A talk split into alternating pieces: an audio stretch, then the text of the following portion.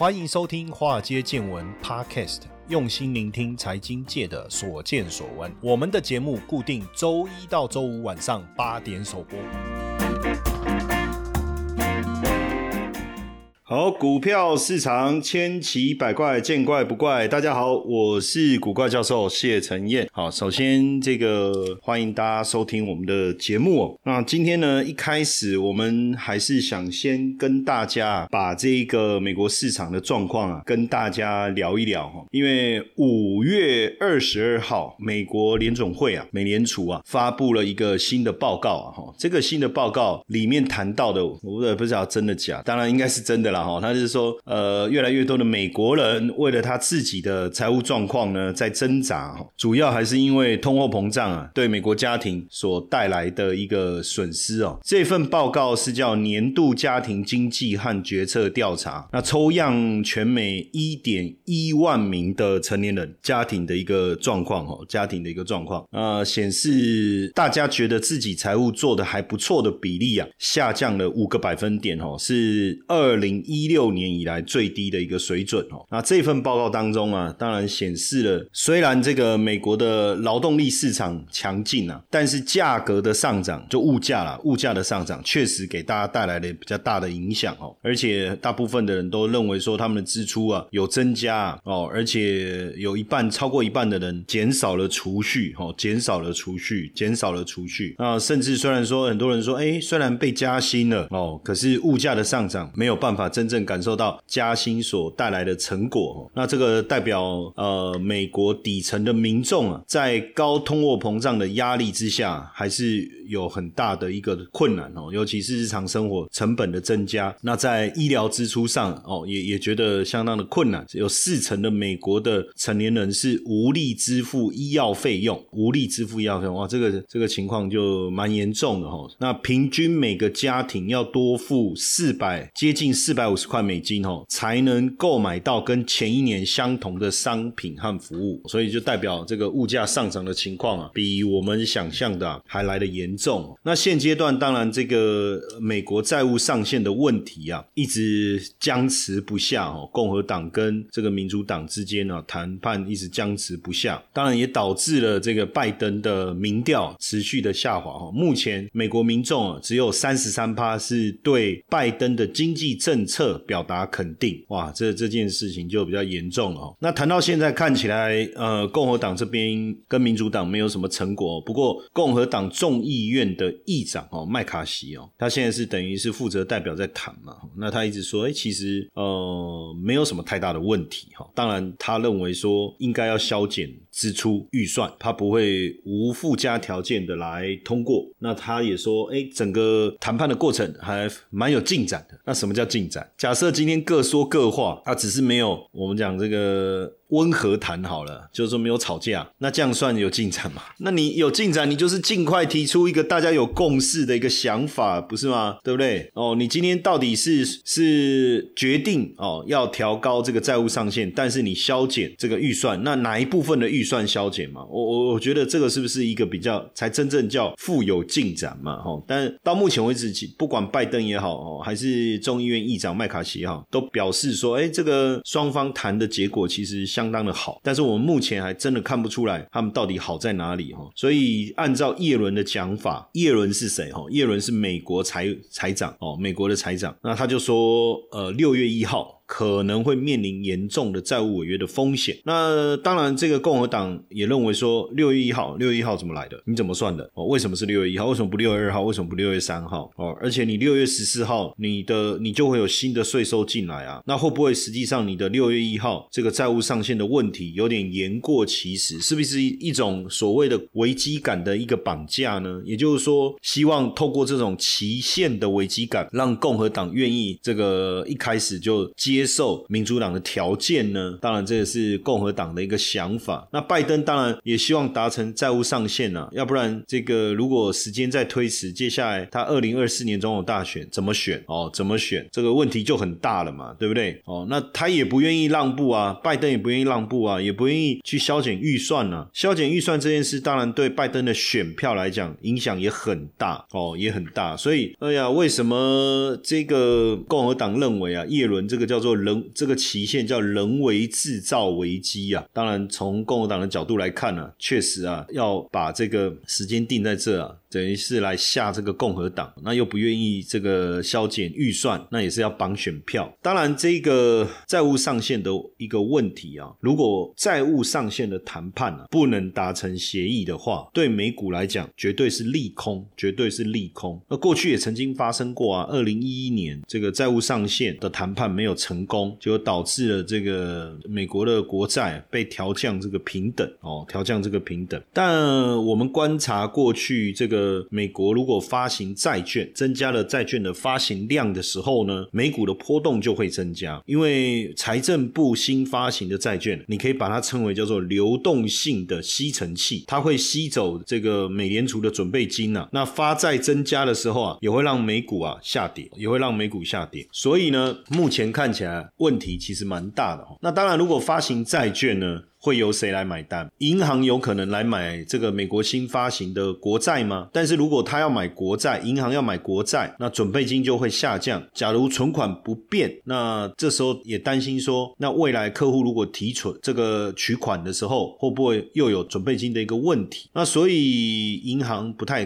可能了哈，银行不太可能。那你说货币基金买的是短债，也不太可能去买长债。那海外的买家呢，也不太容易哦，因为这个。海外的美债的持有者目前都在减少手上的美债哈，不管是中国、日本还是瑞士哦，那这样比较看来比较有可能的，或许会是呃一般民众或者是企业了哈。但是如果说一般民众或企业去买美债新发行的美债，那银行的存款一定会下降，甚至卖出美股。所以这样看起来啊，一旦新的美债新发行出来以后，势必会引起股市的一个动荡哦。那当然美债的问题会不会影响美元？肯定会。怎么影响？那从历史上来看呢？债务上限解决之前，美元通常会走弱。那等到两党达成协议以后啊，美元才会转强哦，美元才会转强。那就目前来看，美元对新兴市场货币的汇率确实稍微比较偏弱哦。虽然说最近美元指数是走强，但是因为那个是对欧元、英镑的对比哈。那如果跟新兴市场来做对比的话，其实相对来讲是比较疲弱的哈。那美元、美国债务上限跟汇率之间有几个关键的一个因素哦，有几个关键的一个因素。第一个呢是美联储 TGA 账户哦波动导致流动性转移；第二个是美国的信用风险；第三个是财政政策的紧缩预期；那第四个呢是避险情绪对美元的一个提振。这些呢当然会影响美国债务上限跟汇率之间的一个结果哦，汇率之间的结果。那债务上限确实有在影响着外汇市场。那在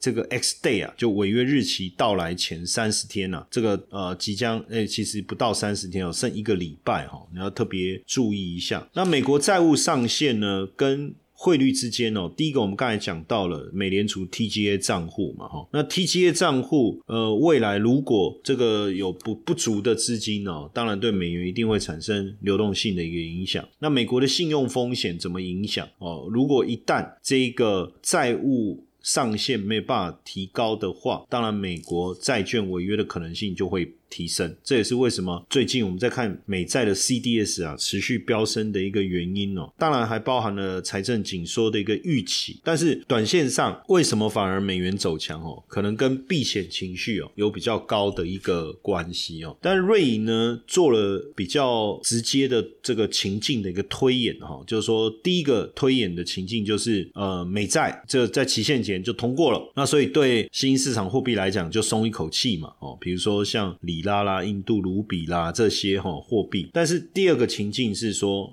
两边还是会僵持不下，哦，但是稍微延后来提高这个上限，但这个时候呢，汇率可能波动会增加，就要特别特别注意了哈，特别特别注意。那第三个情况呢是拖了一个月以上，那这个时间拖长哦，对美国的经济来讲一定会有比较负面的一个冲击哦，这个时候可能会导致股市波动的风险会大幅度的加剧，这个部。部分呢？我们就要持续来帮大家观察哦，到底最后的结果会是哪一个哦？会是哪一个？投资小白都适合的美股投资课程，六周高效学习美股策略啊！课程即将要升级更新了。那本次的主题课呢，加入看懂美股景气六大指标。升级前我会开一场免费的直播试听课哦，让大家能够抢先试听全新的课程内容。你可以点击资讯栏连接直接登记等候，或是到古怪教授的脸书粉砖贴文来查看详情。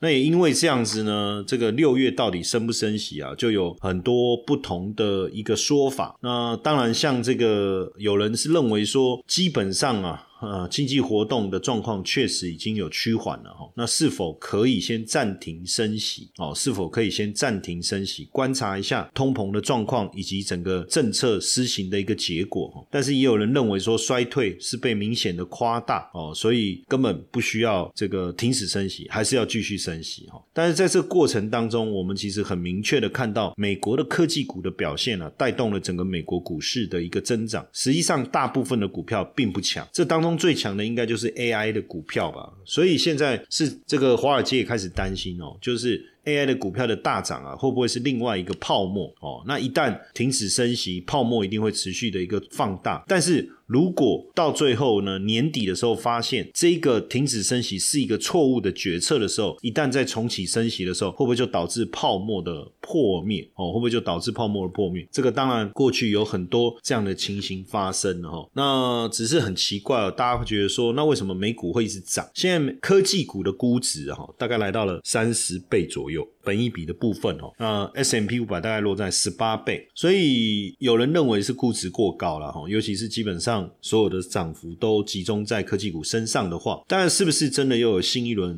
牛市的一个开始？实际上一些小型股啦、地区银行啦、零售啦、运输这些股票的表现并不好，并不好，所以很多人买股票是因为恐慌性的买入哦，就是担心错过新一。在新一轮的牛市哦，那这个部分我觉得就要特别小心，因为最近呢，支撑欧美股市的科技股，像苹果、微软啊、Google 啊、亚马逊啊、NVIDIA、Meta、特斯拉等等，股价开始出现变化。支持欧股的这个呃奢侈品的股票哦，LV 啦、哦 Ori 啊、Hermes 啊、地友啊、开云集团等等，最近这几天开始出现变化，是不是也因为？大家担心说，美国景气的力道已经没有能力再支持这个奢侈品的一个市场，因为毕竟这个奢侈品的的市场呢，目前在亚洲哦，呃，美国跟亚洲的。都是欧洲奢侈品公司的重要市场，美国占百分之二十七，不含亚日本的亚洲占百分之三十，所以两个加起来就超过将近六十趴哦，五五十七趴哦，将近六十趴。而这一段时间以来，当然整个奢侈品市场的规模在持续的增加，持续的增加。呃，估计今年全球品奢侈品的市场规模可以达到三千六百三十七亿美金哦，可是二零一九年的时候是两千八百二十。六亿美金哦，那而且呢，这个 LV 呢，在二零一九年到二零二三年涨价超过五次哦，涨价超过五次哦。那像爱马仕啊、开云集团这几年来也都持续都有持续的一个涨价哈。那那这个一般民众对于奢侈品的消费也是觉得越早买越划算。但是呢，当你股价大幅度上涨，已经超过它应有的价值的时候，会不会反而带来比较大的卖压？因为以目前 stock X 六百哈，它的本益比呢是十二倍，就是欧洲大型成分股的本益比是十二倍，但是奢侈品股票的本益比是高达三十六倍，高达三十六倍，所以这也最近我们也看到奢侈品的个股呢，突然之间。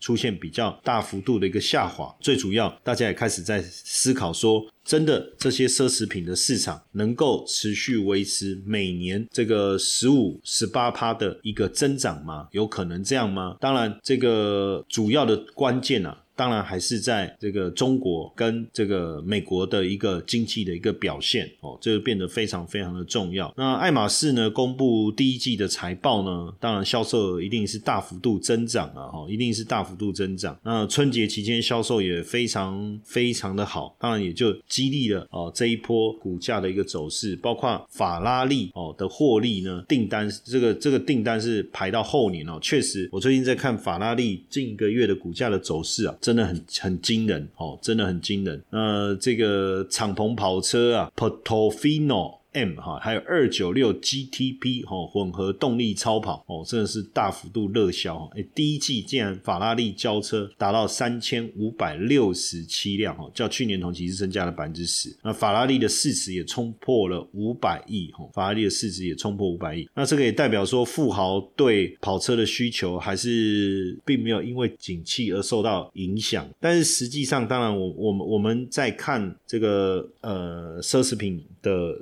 产业啊，不管你说 LV 透过并购不断的增长哦，还是在中国市场不断的一个拓展哦，那实际上未来奢侈品的一个产业能不能持续的扩张哦，当然还是要去观察中国跟这个美国整体。经济的一个状况哈，而且说实在，目前华尔街预估到今年整个成长率应也稍有减缓哦，那明年甚至整个成长率可能会会掉到个位数哈，这个会不会也是最近股价出现比较大变动的原因哦？而且最后啊，不要忘了一件事情哦，经济衰退指标就也就是美国两年期公债值利率跟十年期公债值利率倒挂的情况，已经持续了。两百二十二天了哈，这个是自一九八零年以来持续最长的一次。一九八零年五月一号，当时是倒挂了四百四十六个交易日，四百四十六个交易日。那这一次的利率倒挂是从二零二二年四月一号开始，二零二二年四月一号开始。好，那刚开始是只持续到四月四号，结果后来没几个月后，哦，又开始倒挂了，就一直保持到现在。那你正常的情况下，长期债券的殖利率应该要比较高嘛？为什么？因为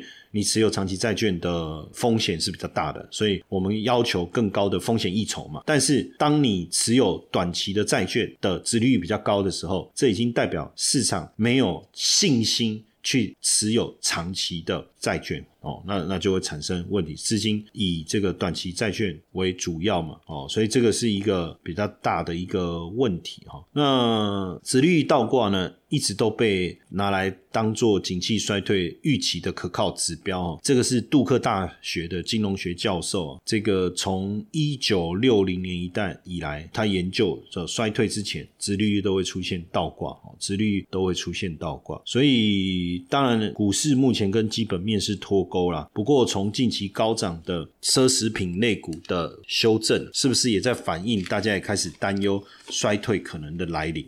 嘿，各位铁粉们，如果喜欢华尔街见闻，请大家多多按下分享键，让更多人能听到我们用心制作的节目。你们的一个小动作，是支持我们节目持续下去的原动力哦，快去分享吧！